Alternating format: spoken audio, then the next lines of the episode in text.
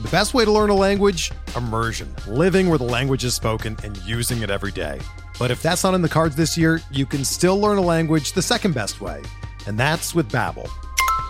Be a better you in 2024 with Babbel, the science-backed language learning app that actually works. Don't pay hundreds of dollars for private tutors or waste hours on apps that don't really help you speak the language. Babbel's quick 10-minute lessons are handcrafted by over 200 language experts and help you start speaking a new language in as little as 3 weeks.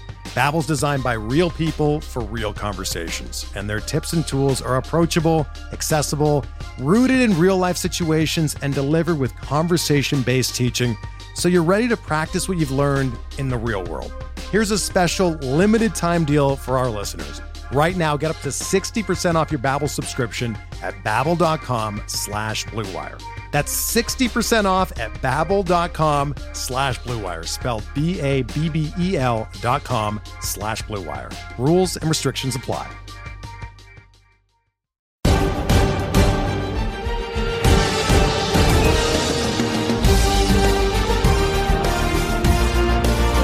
Welcome to Hacks and Jacks, a fantasy baseball podcast. I'm Joe Gallina, and as usual, I'm joined by the biggest Tigers fan that I know. Welcome to my friend Scott Chu. Scott, how's it going? About as good as Tarik Skubal's been, right? it's going fantastic. Didn't take I can't long. do a podcast without without mentioning him at least a little. You warned me, and and look, you, he deserves to be brought up. No yeah, doubt. he's he's been absolutely on fire. Mhm. Nick has talked about it a little bit, but really, it's improved fastball command. Mhm. He's got, you know, he's putting a little more faith in those breaking balls, and they're working. He's not Yeah. leaving those, you know, he's not leaving those middle middle. All that stuff going together. Look, I'm not saying he's going to be this kind of player the rest of the season. Very few people can be, but you know, with the inconsistency will come really, really nice upside. Mhm. And in a world where streaming pitchers is not a niche strategy, it's the norm. Mhm. This is a guy that you might want to hold on to, and he's probably one of you know he's still in that streaming tier, but he's probably the last one I want to drop. Right? Oh, If yeah. I've got a couple guys in that streaming tier, he's probably the one I want to I want to hold. You're not going to get much for wins. Quality starts might be tough to come by, but those strikeouts and innings are going to keep coming. Yeah, he pitched what five innings on Saturday, uh, eleven Ks, and I was reading how he's kind of moved away from using his splitter and starting to use his curveball more, and that's that's helped him to become uh, a little bit more effective. And I saw we picked him up in uh, the podcast league, which is which is great. And uh, look, the, for your Tigers, man, uh, AJ Hinch uh, bringing in a little bit of a winning attitude in, into Detroit. Look, they, they still got their issues, but uh, at home they're 13 and 15, which isn't terrible. And you were giving me a little grief, as you should have last week when your Tigers swept my Yankees. And look, you know, uh, I, I wanted to ask you in, in terms of uh, your, your Tigers. Uh, Michael Fulmer hasn't pitched in a while. Any any news with him? I don't see any injury news. For a while, it looked like they were using him as their closer, but I guess we'll see. Like we're taping this a podcast on Sunday afternoon about noonish, and uh, Gregory Soto and Jose Cisnero have both worked back to back days. So I'm curious to see if if there is a situation where they need someone to close out, if it's going to be Fulmer. Any any news on Fulmer? Yeah, actually, it was just like within the last two hours, Wow. Okay. They placed him on the 10 day IL. Okay. Um, he's got a right shoulder strain. It's Mhm. retroactive back to the third. So it's hard to say exactly how long he'll be gone right now. He is Mhm. right handed, so a right shoulder strain is a bit of a big deal. yeah. He's had previous Tommy John surgery as well. yeah. So, you know, I can't sit here and say I know how long he's going to be gone. I'm, unless you're in, you know, if you're in an unlimited IL league, like you should stash him, stash him because I think he'll be the closer because there's simply not that many good options in Detroit. right. But there's also not a clear ad as to who's going to get the saves. Really, until Fulmer had taken over, it had been a mix of like sometimes Jose Cisnero or Gregory Soto or Mhm. whoever, you know, last man standing in the back of that pen. So, Mhm. you know, there is some news. He's on the IL. If you've only if you've got really limited IL spots, I'm not sure I keep him. But Mhm. if it's unlimited, go ahead, stash him. He'll be the closer when he comes back. Gotcha. Okay, I didn't hear that, and I, I was looking for news from him this morning, but like you said, just broke a couple hours ago, right before we started uh, broadcasting. And uh, sticking with your Tigers for a second, uh, what about Akil Baddoo? Now, you had mentioned him a couple of weeks ago when we were doing uh, our prospects and uh, rookies episode, and never played above A ball, of course. He's had his ups and downs. I was just looking at some of his stats. On April 22nd, he was batting 295, got off that incredible start, right?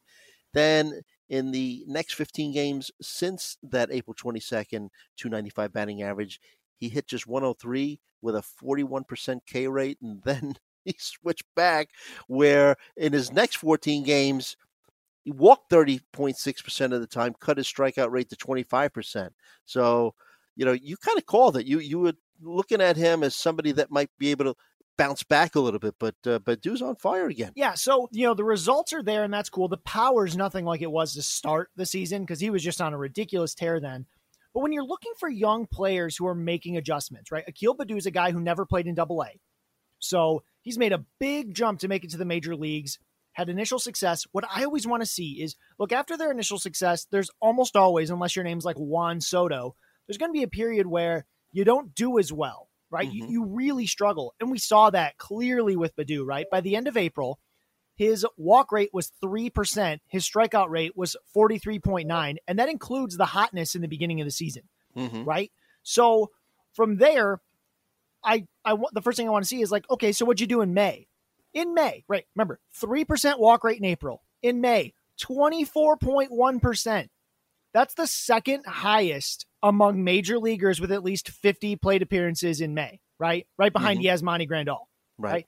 29.3% strikeout rate for the course of the whole month. That's a little high, but it's a whole lot better than 43.9, yeah. right? you can walk, you know, the difference between his walk rate and strikeout rate is like 4%, 5%, mm-hmm. right? So of 141 WRC plus, he, he is running a lot more, obviously, because he's getting on base, right? You walk 24.1% of the time, you're going to get a couple more chances to steal bases. There's a 2020 player in here with mm-hmm. good OBP over the course of a full season. Now, that's not going to happen this year, but as early as next year, I think he's a 2020 guy. And for the rest of this season, look, there's going to be some streakiness. And in a 12 team yeah. league, there's going to be times where you probably cut him. Just keep an eye on this guy, keep him on the watch list. There's real potential here. And really, in general, when you're looking at young guys, that's this is what you want to see. You want to see big adjustments. Mm-hmm. You don't want to see the same thing over and over and over again, right? Uh, you want to see that big adjustment, and it was, you know, clear as day. It's rarely this easy, mm-hmm. but when a guy, you know, takes his walk rate and jacks it up like 150 percent, right? Actually, it's way more than that, right? It's three to 24, right? That he's seeing stuff different. He's mm-hmm. learning. He's adjusting that's what you want to see. That's why I'm excited. Yeah, yeah. And I, I guess you probably agree there's going to be some more dips, right? Because he's a young player making adjustments, like you said. So maybe the next deep dip might be an opportunity to uh, buy low, maybe in a dynasty. Mm, yeah, just just throwing it out there. But uh, a couple of pitchers went down, some uh, big name pitchers. We've been I've been waiting for Elieser Hernandez, Marlins starting pitcher, to come back off the IL. And finally came back this week, Scott, and then suffered a severe right quad strain while he was running the bases. And he was pitching real well, too. So it was a, a shame. And uh, Jack Flaherty, uh, Cardinals ace, went down, uh, first felt tightness in his side while he was pitching. Uh, I think it was on Monday in the fifth inning against the Dodgers. And then he further aggravated the strain uh, on a swinging strike in his at bat uh, half inning later. So expect him to be out until August. Looks like Hernandez is going to be out for a while as well because they called it a severe right quad strain. So I guess the, the point I'm a little ticked off about is that some of these injuries were made worse by pitchers having to, you know, hit. So let's get this universal DH in play already it's hard to tell athletes not to compete, but if I'm a manager, I'm telling my pitcher don't swing, never right. swing. Mm-hmm. Let him come right down the pipe, unless this guy can actually hit, like maybe a Madison Bumgarner or something like that.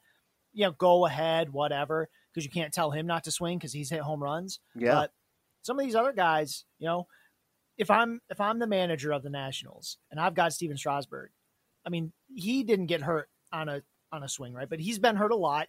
Mm-hmm. He's got a strained neck right now. He got pulled after he was hit by, you know, after he got hit on the arm, but you know, it's actually his neck. He's going to be out for a while. We don't have a lot of clear details, but if I'm a if I'm a team, I've got an injury, you know, an injury prone pitcher or a guy who's really valued in my organization, don't swing. Right. Don't swing. Don't even get on base. Let it come right down the pipe. You know, I know it's an automatic out, and there'll be some cases where you can't do that, but most of the time, I'd say keep that bat right on your shoulder. Don't even Mhm. swing. It's not worth it. It's not worth the severe, you know, oblique strain or you know trying to run out the pitch and, and getting a quad strain. It's not worth it. It's Mhm. not worth it to the player, and it's not worth it to the team. Yeah, as a American League fan, are you in favor of the universal DH? I mean, yeah, it's better baseball. Yeah, I- yeah. when I'm watching baseball, I want to see good hitters. Mhm. I'm like, it's cool when pitchers do something, but that's not often, right? Mhm. Eh, Very rare. So show me the good hitters. Let let's get more good hitters in the league. Let's give more hitters an opportunity to play. That's what Mhm. DHs do, right? I- mean, there's there's a labor reasons they haven't done it. They don't want to renegotiate that contract, open it up, whatever. But you know, it, it's got to come. I, I don't think there's any. Uh, there's very few arguments I've heard that are at all worthwhile Right. about pitchers hitting, and most of them are tradition. And tradition doesn't pay these guys bills, right? Mhm, Like tra- tradition doesn't give Elieser Hernandez those months back. Right. Yeah, and uh, we're going to see changes in the game of baseball, uh, you know, over the next couple of years, I'm sure. And and one, uh, I think I threw it down on our uh, rundown. Uh, I was about the Gerrit Cole Ryan Yarbrough uh, game the other day, and just you know, there it was pretty obvious that there was strike zone inconsistencies being called by the plate umpire. Where do you stand? And I know this is really doesn't have much to do with specifically fantasy, but just in general. People talk about getting robo umps in there. What do you think? Danger, Will Robinson. Danger. No, Will Robinson. Danger. I mean, I think it's a really cool idea, and there's some really nice technology going into that. I think every player, you know, I think there's still going to be a role for an umpire to be back there, but it doesn't have to be balls and strikes, Mhm. right? The robot probably can't call certain things, right? Mhm. Um, there's still going to be a need for someone to be there. I haven't heard anything in the minor leagues about how it's broken, right? I mean, Mhm. like Nick covered this specific situation really well. Ryan Yarbrough, who throws like 88, 89 uh, with a big sidearm delivery, throws these pitches that sort of demands the umpire stretch the zone a little bit for him because he just keeps putting them there Mhm. and it sort of warps the dimensions. But you can't do that to a robot. Right. You can't Right. force a robot to call you strikes, Mhm. right? You can't do anything like that. The robot doesn't care. So I'm in favor of it.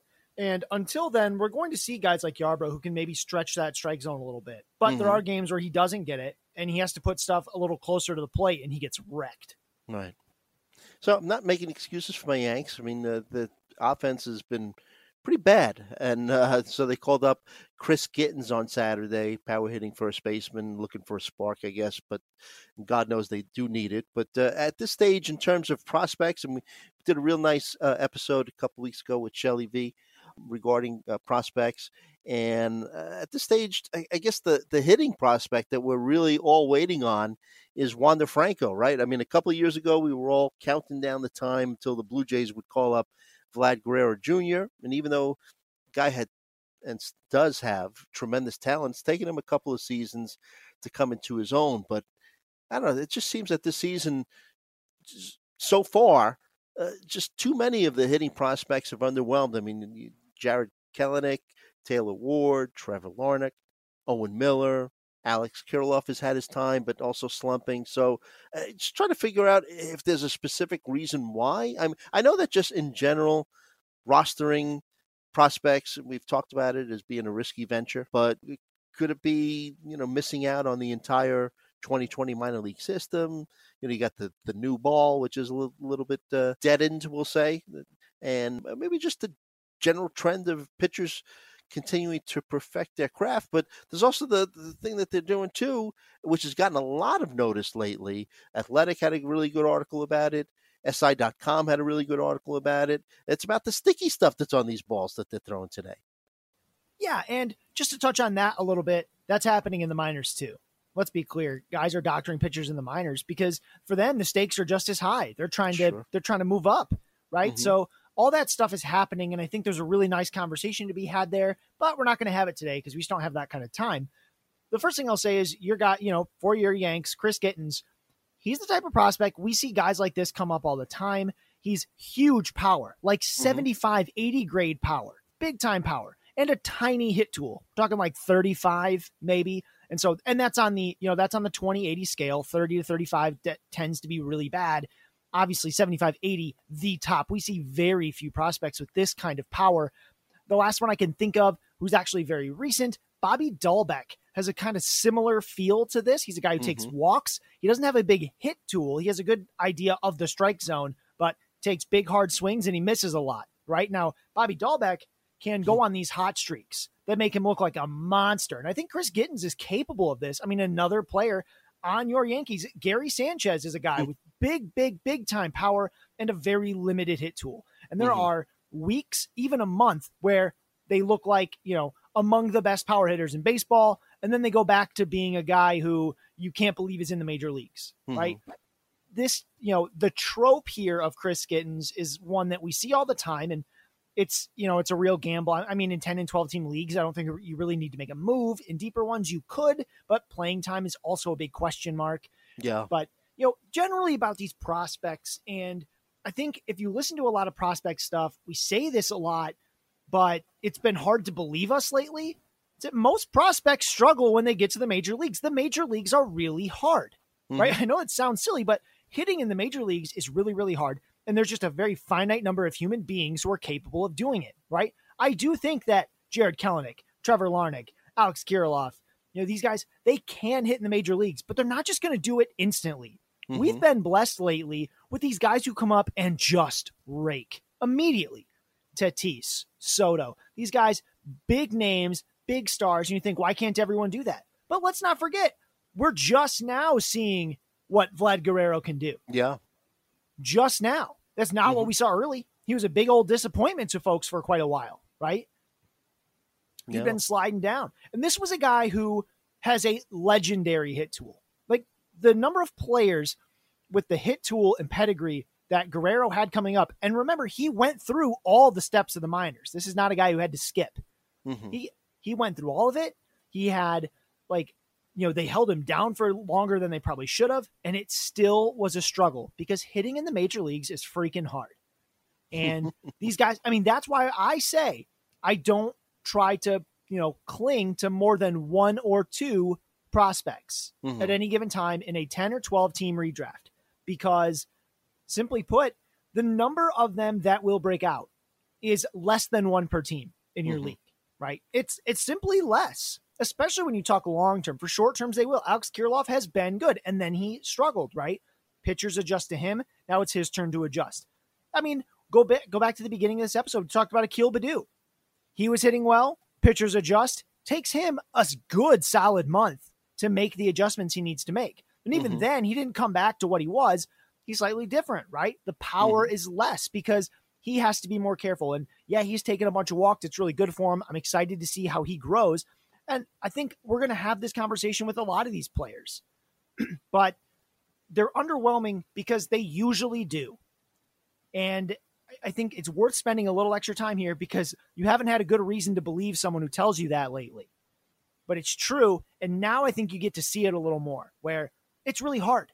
Jarred Kelenic coming up like in a 15 team league, you can spend a bunch of fab because of the upside, but 10 or 12, this is the issue, right?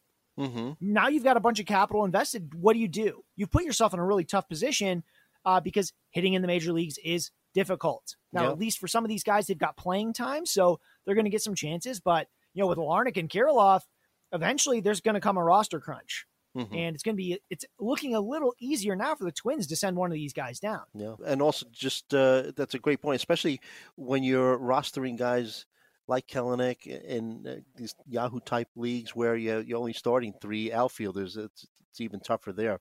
But uh, just a quick FYI in terms of the uh, sticky stuff when it comes to balls. It looks like uh, Major League Baseball is working on a new policy that they may institute within the next week or so where pitchers are going to be randomly checked eight to 10 times per game as they leave the mound. And possible punishment could be 10 days without pay. That's going to be interesting to see uh, if they could enforce that. Yeah, and I think all I want to say about it is beware the hot takes. I mean, I already saw one on Twitter where they're like, "Oh, there's a new thing on sticky stuff, and now Gerrit Cole had a bad game." Whoa! Watch out for those bad takes because uh, that's what they are. They're bad takes, Yeah. right? Like, talk to me if Gerrit Cole has a whole bad month, Mhm. a whole bad year. Until then, I think he's, you know, does he give up five runs in a game sometimes? Yeah, but I'm not going to say it's because of sticky stuff. Has he used it? I don't know. Couldn't tell you. hmm But I'll tell you that any quick, like any hot take about sticky stuff about a specific start, throw it out. It's Mhm. probably garbage unless you have actual, real good knowledge that it was just the sticky stuff. Yep. But yep. Gerrit Cole hasn't been using this fancy sticky stuff for his whole career, I'm guessing. Uh, maybe like was he using with the Astros? I mean, their history of cheating isn't great, right? But uh, you know, not ideal. But you know, he was great there too. And you know, if there was a there was a good time to pile on the Astros about illegal sticky stuff, especially if your name is Mike Fiers and you were in that rotation. hmm He would know. He didn't. Yep. He talked about the hitters, right? So throw those hot takes out. Yeah. All right. So uh, last week we talked about how uh, Memorial Day could be used as a time where you take a realistic look at your fantasy baseball teams and kind of reevaluate what your strategy has been, what you should be doing going forward. And uh, we talked about how you could use, you know, the different summer holidays like July 4th and even Labor Day as just, you know, points where you could just, you know, stop, pause, and, and kind of reevaluate. But uh, it's also a time now where uh, I know that the the trade deadline is July 31st, but you're starting to hear some talk about possible players being traded. And let's go over a couple of them. Uh, Max Scherzer uh, from the Nationals. You think the Nationals would actually move him? I mean, uh, hasn't lost anything. I think he's like 36 years old, 12 starts, 2.22 ERA, uh, 0.82 WHIP, 12 strikeouts per nine. 1.75 walks per nine. Velocity still up there. Uh, the thing with Scherzer is that he controls his own destiny as a 10 and 5 full trade, no trade protection. So 10 years in the big leagues and the last five years with the same team. So he can only be traded to a team that he approves of. Yeah, and let's be clear, if he's traded, it won't be for some big haul because he's also getting paid like seven years after his contract ends. He's got an albatross Was he of a Bobby contract. Bonilla? Yeah, I know, right? He's got this albatross of a contract with the Nats, so I don't think he'll be traded. Although, again, he's probably one of their few pieces with like some value. But again, I, I wouldn't expect, you know, they're going to ask for a lot more than anyone's probably willing to give them unless Mhm. it comes with a whole boatload of cash, like more than I've ever seen moved in a baseball deal. But, you know, at the same time, if he's traded, and, and this is how I'm going to kind of look at all of these trade things, just so Joe knows, the listeners know, whoever they may be. Um, I'm going to look at this in terms of if he's traded, do we care for fantasy? And with Max Scherzer, the answer is absolutely not. Mm. I don't care where he goes. He Right. plays anywhere. He's Mhm. good anywhere. His skills don't change. It's not like he's benefiting from some crazy park factor or insane defense. Max Scherzer is just a master of his craft. As Jim Price, one of the radio guys for the Tigers, would say, the art of pitching is strong, right? He, that's just what he does. So he can go anywhere. It doesn't matter. Trevor Story. Now, a lot of people, and we've discussed this on previous episodes of this podcast. You know, they talk about the players uh, being uh, offense being a lot better when they're in uh, Coors Field, but uh, Nolan Arenado has shown that there's life uh, and offensive production outside of Coors Field, right? And so I was reading how the the you know it was almost like a foregone conclusion that the Rockies would be moving Trevor Story, but now I'm hearing that uh, they might be getting some cold feet about trading me. I mean, basically one of the last star players left on their roster. Uh, Charlie Blackmon is a solid member of the Rockies uh, roster, but not what he once was. Trevor Story's best days probably still ahead of him. Uh, currently on the IL, only five home runs on the season, so that's a little unexpected from him. But uh, what do we think about Trevor Story in terms of how you uh, mentioned with Scherzer? I mean, how do you think that uh, a move would affect his fantasy production? you know, the first thing is I, I understand why the Rockies have cold feet because there's only so many nights they're going to be able to have Charlie Blackmon bobblehead night, right? Like who else? Who else do they use for promotions, right? They're going to open up their whole seating, and it's not going to change how many people go, right? Right. Trevor Story's one of the few reasons to go. Now, honestly, I don't care where Trevor Story goes. I'm really glad Ar- Nolan Arenado is hitting well Yeah. because, gosh darn it, that's what was going to happen. I, Mhm. and I'm not the one who invented this, right? There's plenty of good writers. Um, plenty of smart people will tell you that yes, there's an advantage to hitting in Coors, but it doesn't mean you can't hit elsewhere. And they are not their home road splits because now he's not dealing with these crazy atmospheric changes. And if you don't think it's a big deal, it really is. There's a cool stat called Visual Memory Index, which is basically how your brain remembers how pitches move. Mm-hmm. And you ha- when you're fighting big changes in that constantly, it's really hard to play baseball. It's hard enough to hit a slider these days, much less when it changes how much they can possibly move from day to day, depending if you're at home or away, right? So the thing with Trevor Story, I don't care where he goes, right? The biggest change to him would be his like batting average upside comes down a little bit outside of of Coors. I mean, Coors is is it good for power? Yes. One of the big things it does is batting average. So that giant outfield, I know we've talked about it. It is a really good place to hit. Mhm. Uh, not even just for power because the walls are far. It's just huge. Outfield is massive. So, I, I mean, I think there's two teams that make a lot of sense for him. I think the team that makes the most sense, and this is true of any shortstop, that's going to be the Cincinnati Reds. Uh, they are terrible at shortstop. I'll talk about this, you know, a little later, but they're terrible at infield defense. They're really bad at the shortstop position. Trevor Story will be a big upgrader over what they have. And for whatever he loses in terms of like hitting environment at Coors, I mean, he'll get some of it back, right? Now, Cincinnati doesn't run very much, and that's a bummer. That's a big Mhm. fantasy impact. But being in Great American Ballpark, also called Great American Small Park, he'll still hit home runs. He'll still do a lot of good things. And the other Yeah. would be New York. I think that'd be a little more surprising. I just don't know what they're going to do. They probably don't need a shortstop because they have Gleyber Torres at the same time. He's been struggling. Yeah. But that would be another place where if he went, I wouldn't care. No difference at all. Anywhere else in the league that he could feasibly go, the change is minor Mhm. right? It changes mind. I mean, Nolan Arenado is just the perfect example. The biggest thing that changes for Story, and this is actually going to be true of Starling Marte. Uh, these guys who are on these bad teams, they get to hit in premium spots. The biggest thing you have to watch for is when they go to another team, right? Do those teams run? There's teams that simply don't run. The Mhm. Reds are one of them. They have not run. Now, granted, their roster is not built to steal bases.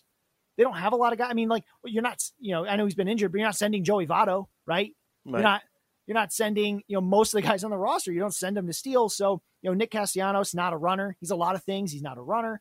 So, I mean, he did have a lot of triples in Detroit, but that's more of a function of Comerica Park than it was anything else. So, you know, speed guys, Starling Marte, you know, Trevor Story to a degree. You care where they go only because where are they going to hit in the lineup? Mhm. And does that manager run? Right? Like none of these guys would go to Kansas City, but in terms of like steals, man, Starling Marte would be awesome as a Royal.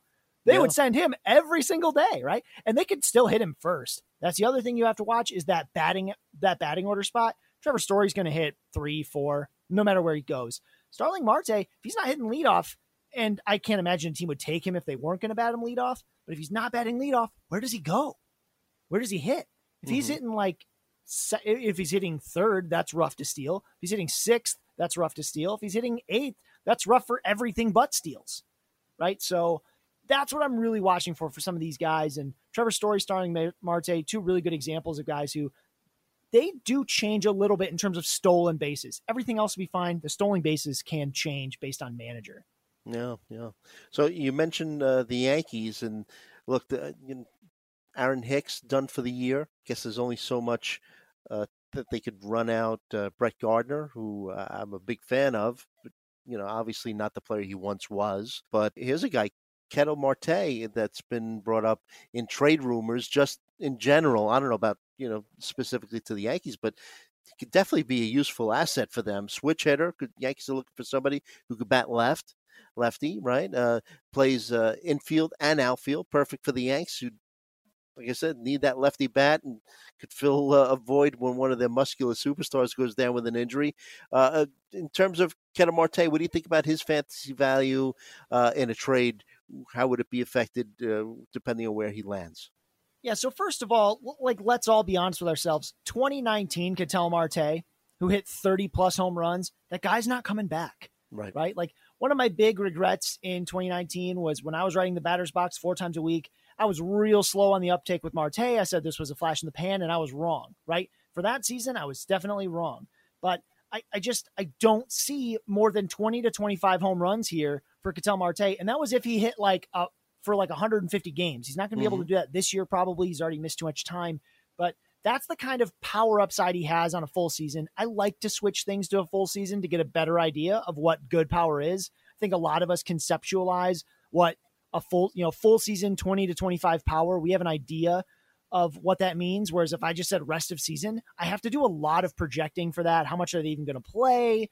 That's harder to do. So it's a good thing to do is try to just think like, what's this guy? What would this guy be in a full season when you're trying Mhm. to get an out an idea, especially for a guy like Marte, who you'd keep in your lineup all season, right? Ketel Marte is not a guy that you're switching in and out. Uh, but yeah, so Ketel Marte, uh, mm, I like you know him going to New York is kind of nice because there's that short porch and he would get to swing from that side. Mhm. So that's big. I, I also think, you know, this is a guy who can hit 300. You know, whether or not he can hit 30 home runs doesn't matter. He can hit 300. Yeah. He's almost got this like Jose Altuve or DJ LeMahieu type profile, right? Really good plate discipline, can hit some home runs, but maybe a little more than you think. But the big thing is if Ketel Marte, for his fantasy value, if he goes to the Yankees, which, you know, tough sell, but could happen, where does he hit? Where does he hit in the order? That change, you know, this is again another type of player who, because he's mostly batting average and just like Mhm. kind of okay power, you need him to hit in a real prime spot. Hicks was and batting think he- third for the Yanks for a while, so that that Yeah. spot might be open. yeah, I, I mean, I think I think that he could, right? I mean, they Mhm. were willing to hit yeah, Hicks third, which just continues to boggle my mind. But, but you know, could, in the middle of that lineup, that's a really nice spot. Certainly a lot better than what he's got in Arizona, which while Mm-hmm. it used to be a good hitters park, is now a pitcher friendly park Mhm. uh, since they brought in the humidor. I think it'd be a cool move. I kind of think of him whether or not he stays in Arizona. I sort of comp him right now to like a Jose Altuve uh, type of player. DJ again, DJ LeMahieu type of player, but just lesser, right? Like a little lower ceiling than those two, but on that level. So that's what I think. And if he goes to the Yankees, that's fine. He goes anywhere else, I really don't care. He's still Mhm. that type of player. It only matters where he hits. How about the the Twins as sellers, right? Uh, Nelson Cruz, Andrelton Simmons, they're both going to be free agents, and I guess Cruz is a, is a bit of a tough sell because he's just basically a utility player, only DHs at this stage, but uh, definitely for uh, you know an American League team looking for a spark in offense. Not the Yankees because they have enough of power hitters, but just in general, if there's another team that needs a little spark in their uh, their lineup, eh, how about the A's? I don't know, just that just pulled that out of nowhere, but. Uh, what do you think about the Twins being sellers? I mean, it's really tough for me because I really did peg them as a team that could really run in this division. Uh, I really liked their depth, and it's even though their hitting depth has been challenged, um, they still roll out these pretty decent lineups from day to day. The pitching Mhm. is just awful. Yes. Uh, it it's not good. It's not good enough. They're they're so far behind now. It'd be really hard for them to to make a real run. I do think though, what's nice is they have a lot of guys. You know, the way you put it in the write up is they're going to be free agents. They have these guys on these ending contracts. Those are what you can move.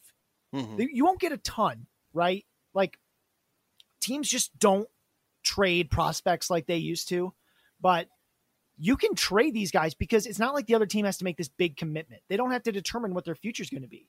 I mean, for God's sake, Albert Pujols signed with the Dodgers. Did you tell me that if they shopped around Nelson Cruz, you couldn't get, you know, a back end relief prospect for Nelson Cruz? Mhm. right? You tell me.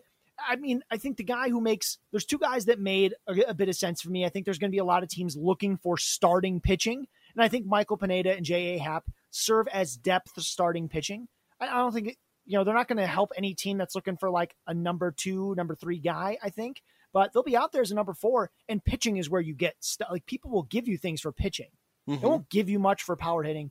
The other player who I do think could be traded, uh, and again, I think the Reds would be really smart to go after Andrelton Simmons. Yeah. Right. So again, Yeah. the Reds have been horrible. They're the fourth worst infield, the third worst at shortstop in terms of outs above average, which is StatCast stat, which I do really like. Andrelton Simmons has been ranked in the 98th percentile among all fielders in four of the last five years. I mean, his reputation as a defensive wizard is absolutely true, and he can slap the ball pretty good, right? I mean, that's why the Twins got him. They wanted to improve their infield defense because they knew it was a little rough, even though they already had a lot of middle infielders. They felt they had a better shot with Simmons, and Simmons' defense has not been the problem for them. I mean, I know he's been a little bit injured, but eventually he's going to be, you know, you're going to be able to say he's fully healthy. And man, the Reds would be smart to go get like a defensive player at shortstop because they're like really that, bad yeah. defensively. And I mean, they can't keep starting Kyle Farmer forever. Mhm. And what they'd have to give up for Simmons just ain't much, right. right? It's not like they're they don't have to ship away their their future.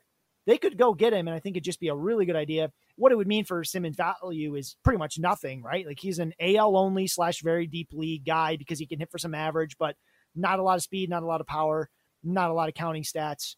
But man, he'd be real good for that team, and they could really make a run because the NL Central's wide open. Mm-hmm. Yep, I like that. And I don't know if the Twins uh, would trade within their division. Uh, I guess they would have to really admit that they they're totally done.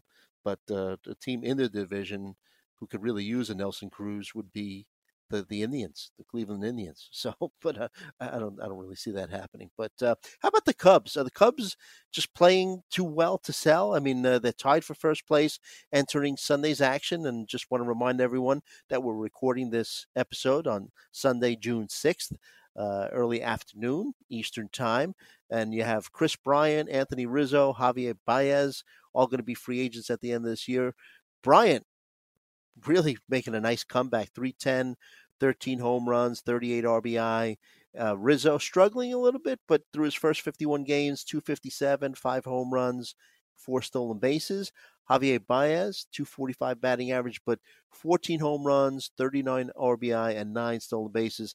Cubs have a, a lot of shortstop prospects, but uh, none are going to be ready for a couple of seasons or so. But if you're the Cubs, number one, do you have to reevaluate? Because it was always a, a, foregone conclusion that they would be sellers at, at some point and break up this team. But uh, would you would you trade any of these guys? And if if so, you know who'd be the first guy that you'd look to trade? I think if I'm the Cubs, I make one last run at it right now. Do I think Mhm. this team could win a World Series? Probably not. But could they make a run at the playoffs? Just get that one last stretch, especially now that they can open up their stadium all the way. Uh, absolutely, that's what I do. Teams aren't going to give you very much for Kris Bryant, Anthony Rizzo, or Javier Baez. We Mhm. know this because we've seen one year, like guys with just the rest of the season left lately get traded, particularly hitters. Um, Baez might be a little different because he plays a premium position, but Rizzo, Bryant, I mean, they could they just have to look back to like when JD Martinez got traded from the Tigers to the Diamondbacks. The Tigers didn't get anything, Mhm. right? They got pretty much nothing. They got like the Diamondbacks like 10th best prospect in that. And that was because they were the only people looking to buy. And JD Martinez was having a heck of a better season than any of these guys, right? Like he was Mhm. destroying the ball. Teams don't trade for hitters that much. It's it's unlikely. Does it happen once in a while? We just don't see it very often because it's just not there. The the value for the team that's selling isn't there. It's there for pitching, but it's not there for this type of player. So the NL Central again, wide open. I think Mhm. they might as well keep it because if they can just grab another starter, a decent one, like maybe a little better than like a Pineda or a Happ, I, I got a guy. I got a guy. How Yeah, but just- good would Max Scherzer look in a Cubs uniform? Yeah, they'd have to pay him, but uh, you know, Scherzer would be nice, but they they need a starter. Mhm. You know, they've actually got the second worst FIP in the league based, you know, from starting pitching, but their bullpen's been surprisingly good, like top 5 in ERA if I if I'm not mistaken. The bullpen's been pretty good, which is weird. Uh, but you know they do have MVP vote getter Ryan Tepera in there, which is just a great. I mean, it was a mistake, but it's still just a great thing to reference whenever you can. And I don't think the Cubs need to buy a hitter because you know they do have so, a little bit of weakness at like one corner outfield position and maybe like the middle infield. But Nico Hoerner is going to be back at some point. Matt Duffy Mhm, will be mhm. back at some point. They can fill those gaps, right? I mean, there's no reason they need to trade for it because they're really trying to look towards the future anyway. But while they're at it, you're doing better than you expected in a division that's weaker than expected. Make a run. Have Mhm. some fun. Win some games. Give people Yeah. a reason to come back. I mean, people go to Wrigley anyway. You've got give a tremendous fan base. Treat them. yeah, get them, get them something. When when you're when you're making a surprise run, right? Like you didn't expect to be doing well, but you are. hmm Especially when the core of your team is all up at the end of the year. Mhm. Just make that last run because you remember you're going to have to still get free agents later, right? And nobody wants to come to a team that just like always sells when they're gonna when they're gonna leave, right? You you got to build, show show people you're trying to win games, that you're trying to do something. I think that they can do that. I think they just have to trade for a starter. I don't think they have to sell everything they have to do it. They just need like a number two or number three guy. They could make a run. This division Mhm. is again wide, wide open. Yeah. And we're going to get back to the Cubs in a minute. But as we close out our trades discussion, uh, talk quickly about closers. We've we've mentioned this before on the show.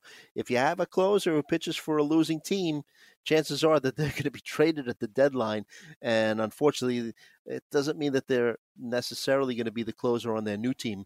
Uh, for instance, a guy like Ian Kennedy, who uh, has 12 saves and a 2.53 ERA for the Rangers, it makes sense for them to move him close to the deadline. But uh, the team he goes to, he might not be the closest. Just keep that in mind. And also keep in mind that Ian Kennedy made a lot of sense to trade for like three consecutive seasons when he was with Kansas City, and they never did. They never traded him. He never gets traded.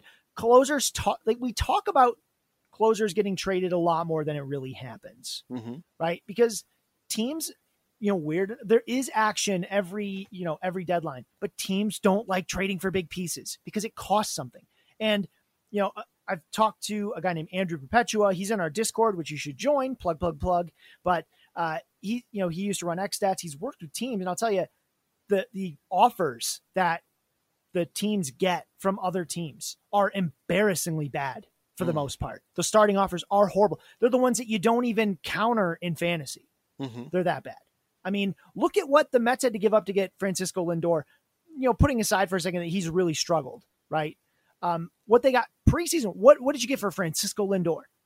Nothing. I mean, Nothing. You got, hmm. I mean, you got Amed Rosario and Andres Gimenez, who, you know, Gimenez is back in the minor leagues. He wasn't hitting. Amed Rosario is sort of playing every day right now, but hasn't been, right? Like he's missed time. That's what you got for Francisco Lindor, who had year, who had control left, who had years left.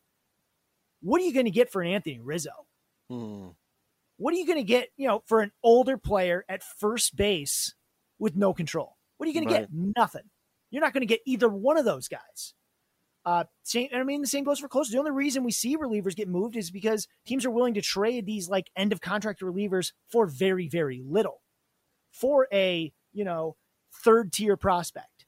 That's the only reason they move, and you know a lot of teams aren't that motivated to do it in the first place. Hmm. All right. So uh, that ends our discussion on trades, and then it'll pick that up uh, as the trade deadline gets closer. Like I said, July 31st.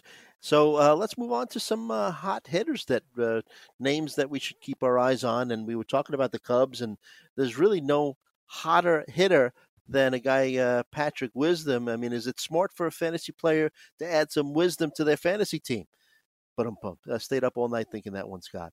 But uh, Patrick, you did Wisdom, great, Joe. Oh, but uh, Patrick Wisdom, first twelve games, five homers, seven RBI, batting 400. I mean, is he the new Yermin Mercedes or Adolis Garcia? I mean, when it comes to his expected long-term fantasy production, I mean, you mentioned Matt Duffy and Nico Hoerner coming back. I mean, you, you have to wonder if he's going to be getting at bats uh, once that happens. I mean, but you had some some power in the minor leagues. A lot of it was PCL infused, but basically just a 244 career hitter in the minors. And at least you had Mercedes and Garcia. They had some good numbers down in the minor leagues. What do you think about uh, his long term uh, future, Mister Wisdom? I mean, if you kind of look at his the first thing I'll say is his 50 he's got 55 games in the minor or in the major leagues mm-hmm. up till now. And he's actually been surprisingly good. 269 batting average, 556 slugging, right? He does strike out a lot. Like he's continued to do that this season. Mm-hmm. I, you know, two things I do want to call out. Number one, Shelly, when she was on about two weeks ago, did a great job mentioning that when you look at minor league numbers, look at how old are they for the league. Patrick Wisdom is 29 years old playing AAA. Yeah. I mean, that's, you know, that's, you know, incredibly old for, for AAA, right? And yes. he'd been in AAA what was this? One, two, three, four. This was his fifth season in AAA, right? Mm-hmm. He started in AAA back in 2016. So, you know, do I think there's some power here? Sure. Do I think there's going to be a really cold spell coming? Yeah, probably, right? Especially mm-hmm. players that strike out like that strike out this much even when they're hot, right? This guy's hot and he's striking out 34% of the time. Yeah.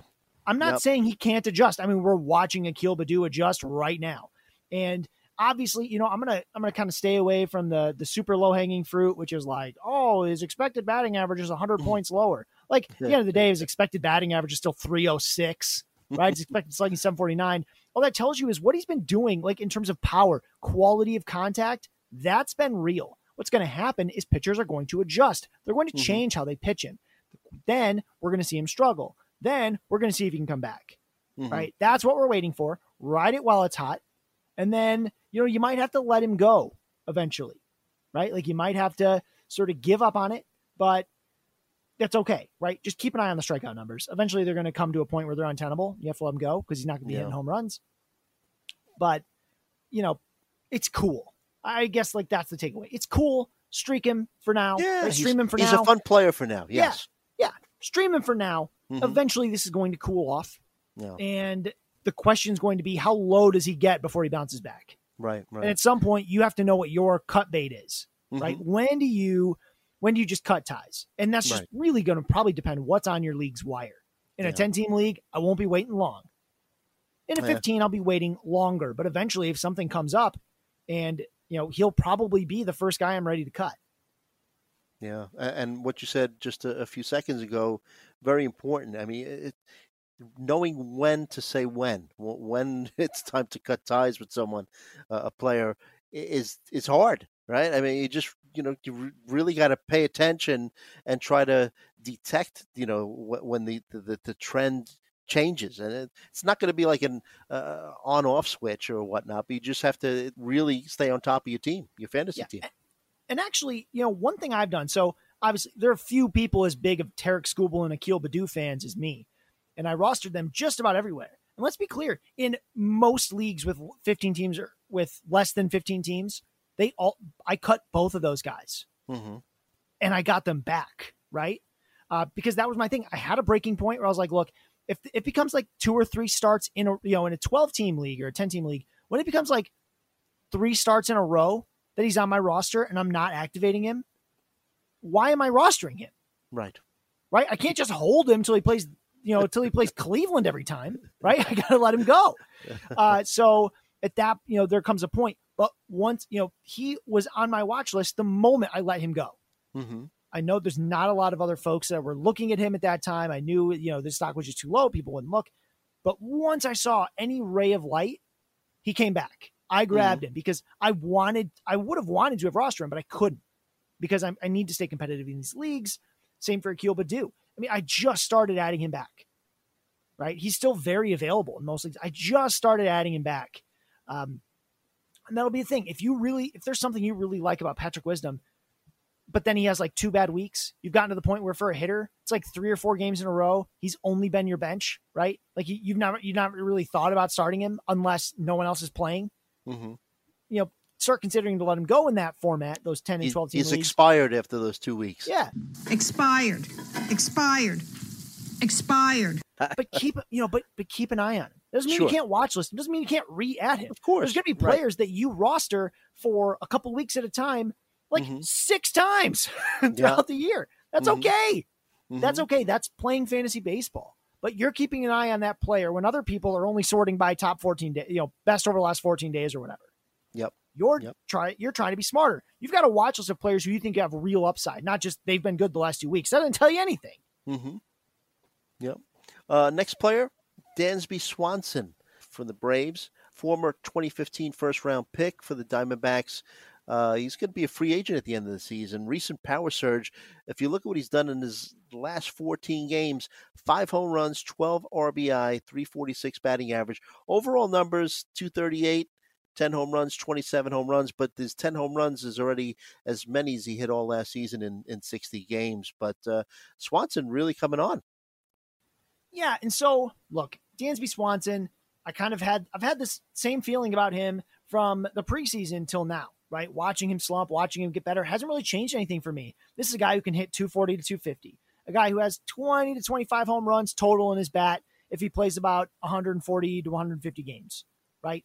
At shortstop, a position that is notoriously loaded on talent, he's probably somewhere between like the 12th and 16th on my list at any Mhm. given time. When he's colder, it slumps down a little bit. You know, really what I've liked from him is that the strikeout rate has gotten much more under control than it had been before this. But that's a regular old slump. Players do this all the time. Every time a player's bad for two weeks, you don't have to think what's wrong. And when a player's been good for two weeks, you don't have to say he's really changed. That stuff's not really, I mean, it's happening, but on a much smaller scale than we like to think. He's this back end shortstop in a 12 teamer, a good middle infielder in most formats, a back end shortstop. Hmm. And he's going to have these cold streaks, and there's going to be times, especially in like a 10 or 12 team Yahoo standard league where there's no middle, right? There's going to be times that you let him go, right? You might have let him go uh, in those leagues, and that's okay for a short time, right? Maybe you picked up Brandon Crawford because he's been raking, right?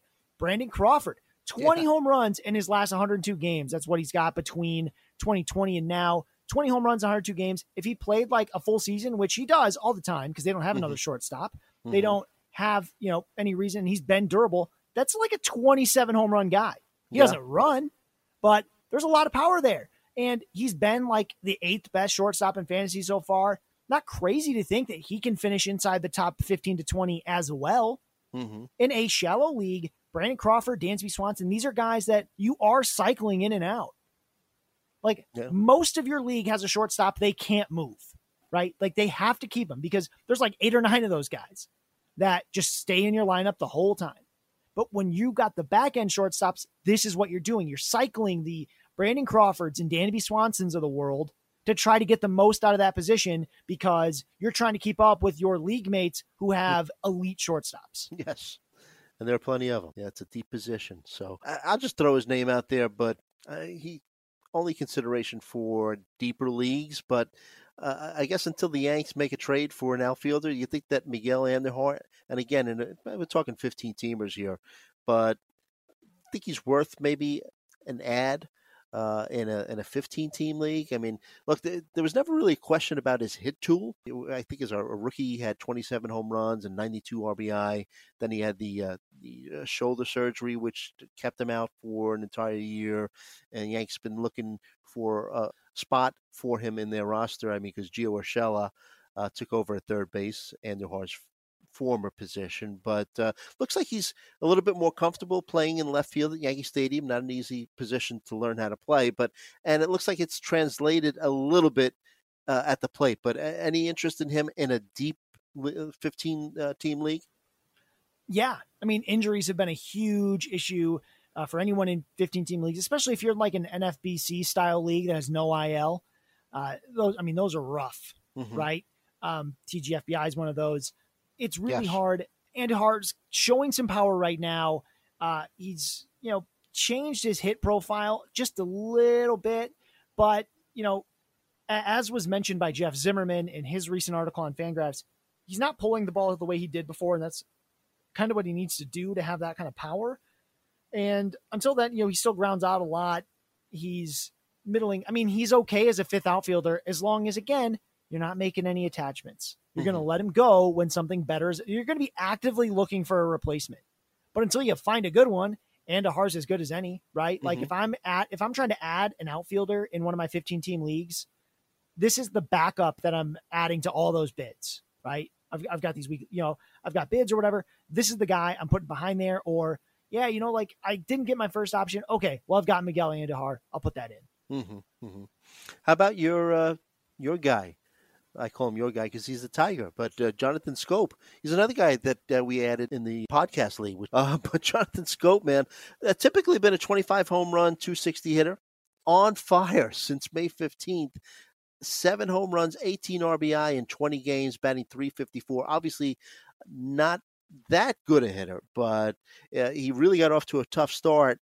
And I think he maybe he might have some value in a 12 team league as a middle infielder. Yeah, I mean, he does when he's cold, you're going to throw him back in the well, mm-hmm. right?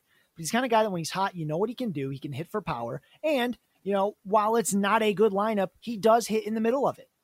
You know how many? There's just a finite number of second basemen who hit third or fourth in this league. So, you know when he's hot, fire him up.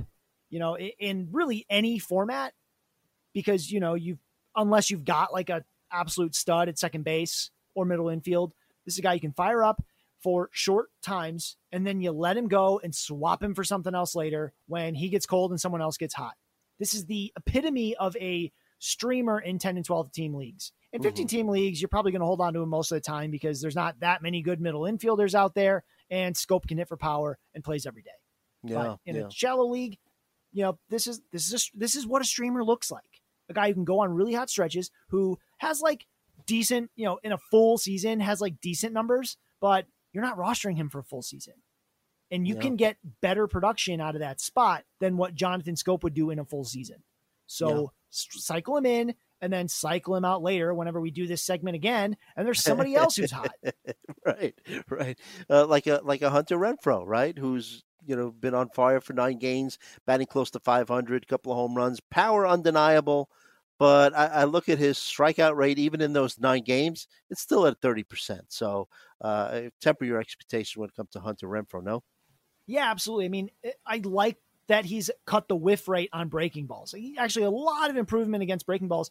Weirdly enough, five of his seven home runs this season are on breaking pitches. Hmm. Right now, I didn't dive in deeper just to see if folks were hanging him against him. Right, I mean that can happen a lot, but you know he's a real classic. When we you know we talk about these guys a lot, real classic big hit tool, or I'm sorry, big power tool, low hit tool, 30 home run power.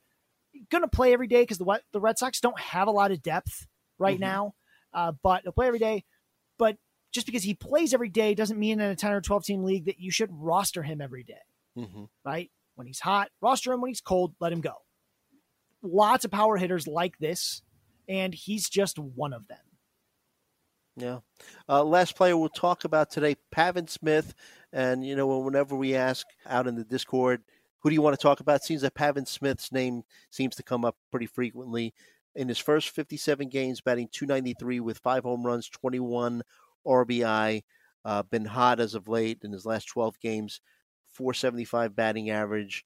Hits the ball really hard, but uh, his below league average fly ball rate kind of limiting his home run production. You got to wonder if uh, yeah, hope he's not turned into another Yandy Diaz uh, from the Rays, who uh, Diaz, of course, has the biggest arms in baseball, but no home runs to show for it.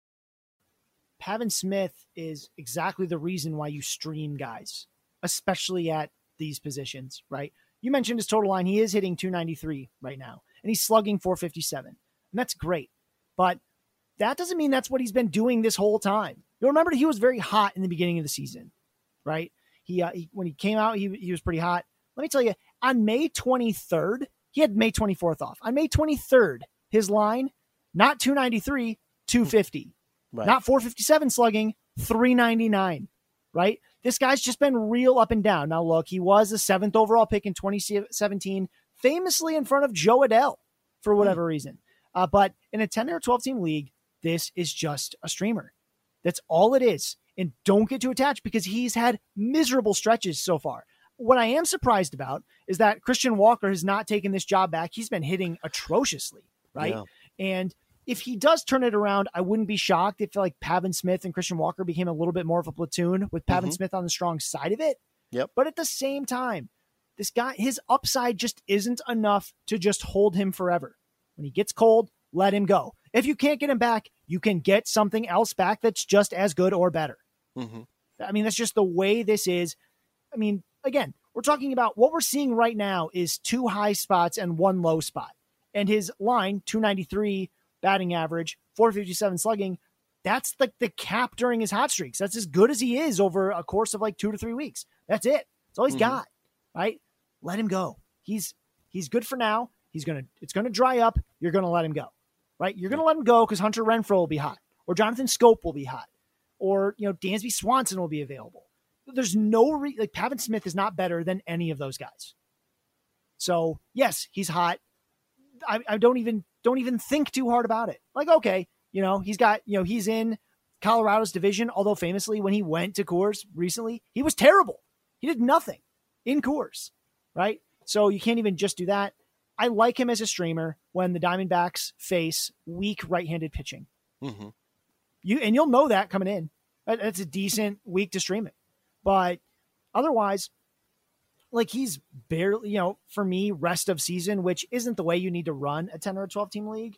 But just in terms of like overall upside, this guy's like fringy top 100 hitter, right? Like fringy. I'm not even sure, like, not, no, I'm sorry, not top 100 hitter, top 100 outfielder. Mhm. Fringy top 100 outfielder. That's a, that's a really different ranking. Uh, fringy top 100 outfielder because he's just, he's fine. He's, He is hitting the ball hard. He doesn't always hit it. He goes through these cold spells. Could something change where I change my mind about him? Yes. Has it happened yet? No. We've seen a hot streak, a cold streak, and a hot streak, and all I'm kind of seeing is the same bouncing. right? I'm not seeing significant changes. It's not like Akil Baddoo, who is hot, then cold, then hot. Because with Akil Baddoo, we saw a big change in how he approaches, right? Because when he was Yep. hot, even early on, he was still striking out a ton and never walking. Now he's heated up quite a bit, but it's a different way, a change. I haven't seen that with Pavin Smith. It's just regular, like midline player. You know how many players are capable of hitting, you know, even like 400 over the course of two weeks? A ton. Mm-hmm. Half the league. That doesn't mean you need to roster all of them. Yeah. You can for now, and then don't later because something will be better. Yeah. Yeah, agree with you. He's he is replaceable, no doubt. So, uh, Scott, great stuff as always, and let's let's go Tigers. Let's keep uh, your Tigers moving forward.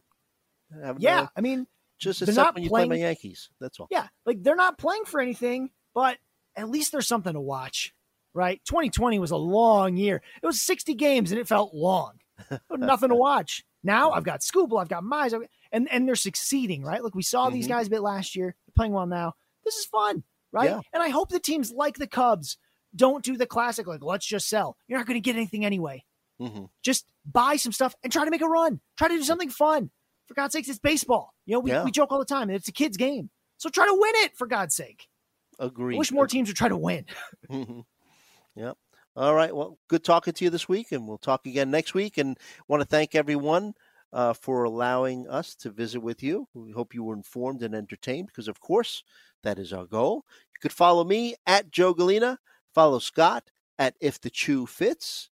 Follow our podcast at Hacks and Jacks PL. You could also also follow at Pitcher List Pods, and you'll find out anytime a new episode drops for any of the great podcasts on the Pitcher List Podcast Network.